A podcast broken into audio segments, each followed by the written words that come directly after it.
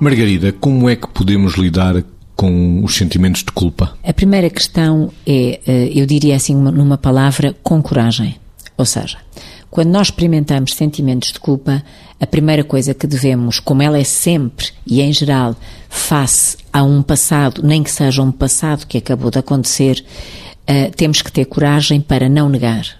O fator negação, esta primeira atitude, esta defesa que muitas vezes, a que muitas vezes recorremos, pode aqui assim entrar, que é eu sinto-me culpado, mas eu não podia ter feito de outra maneira. E aqui entramos numa dialética contraditória entre a culpa e a justificação da culpa, o que nos leva à negação e, portanto, não nos, não nos deixa sair da própria culpa. E isto aqui é a forma de não lidar com a culpa. A forma de bem lidar com a culpa. Para já é tentar discernir se é algo que nós conseguimos resolver sozinhos, se é algo que nós conseguimos resolver em partilha com alguém em quem confiamos, porque deixe-me dizer que é muito importante não falarmos de culpa com pessoas em quem não confiamos, sobretudo em quem não confiamos no caráter dessas pessoas, quando não confiamos no caráter dessas pessoas, porque podem aproveitá-la, não é? E fragilizar-nos com isso.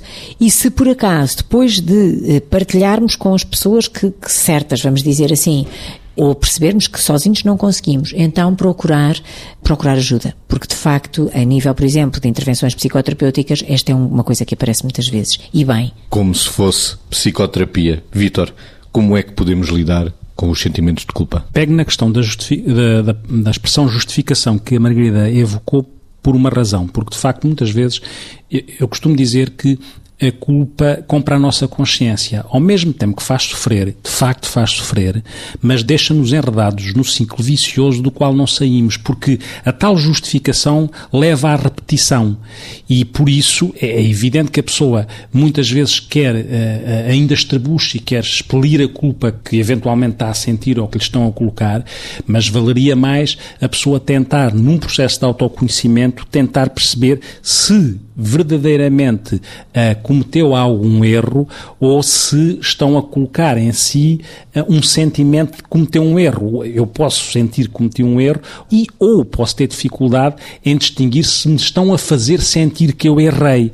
E esta confusão entre mim e aquilo que é o que os outros acham de mim acerca do que eu fiz, do que eu disse, do que eu devia ter feito ou não devia ter feito, esta confusão não permite este processo de autoconhecimento, porque uh, realmente aqui a maturidade nesta, na, na, nossa vivência das nossas sensações, dos nossos pensamentos e, e nos nossos comportamentos está um bocadinho hipotecada. E, portanto, quando esta maturidade não existe, é muito fácil eu ficar baralhado acerca daquilo que eu fiz ou não fiz, ou os outros acham que eu fiz ou não fiz.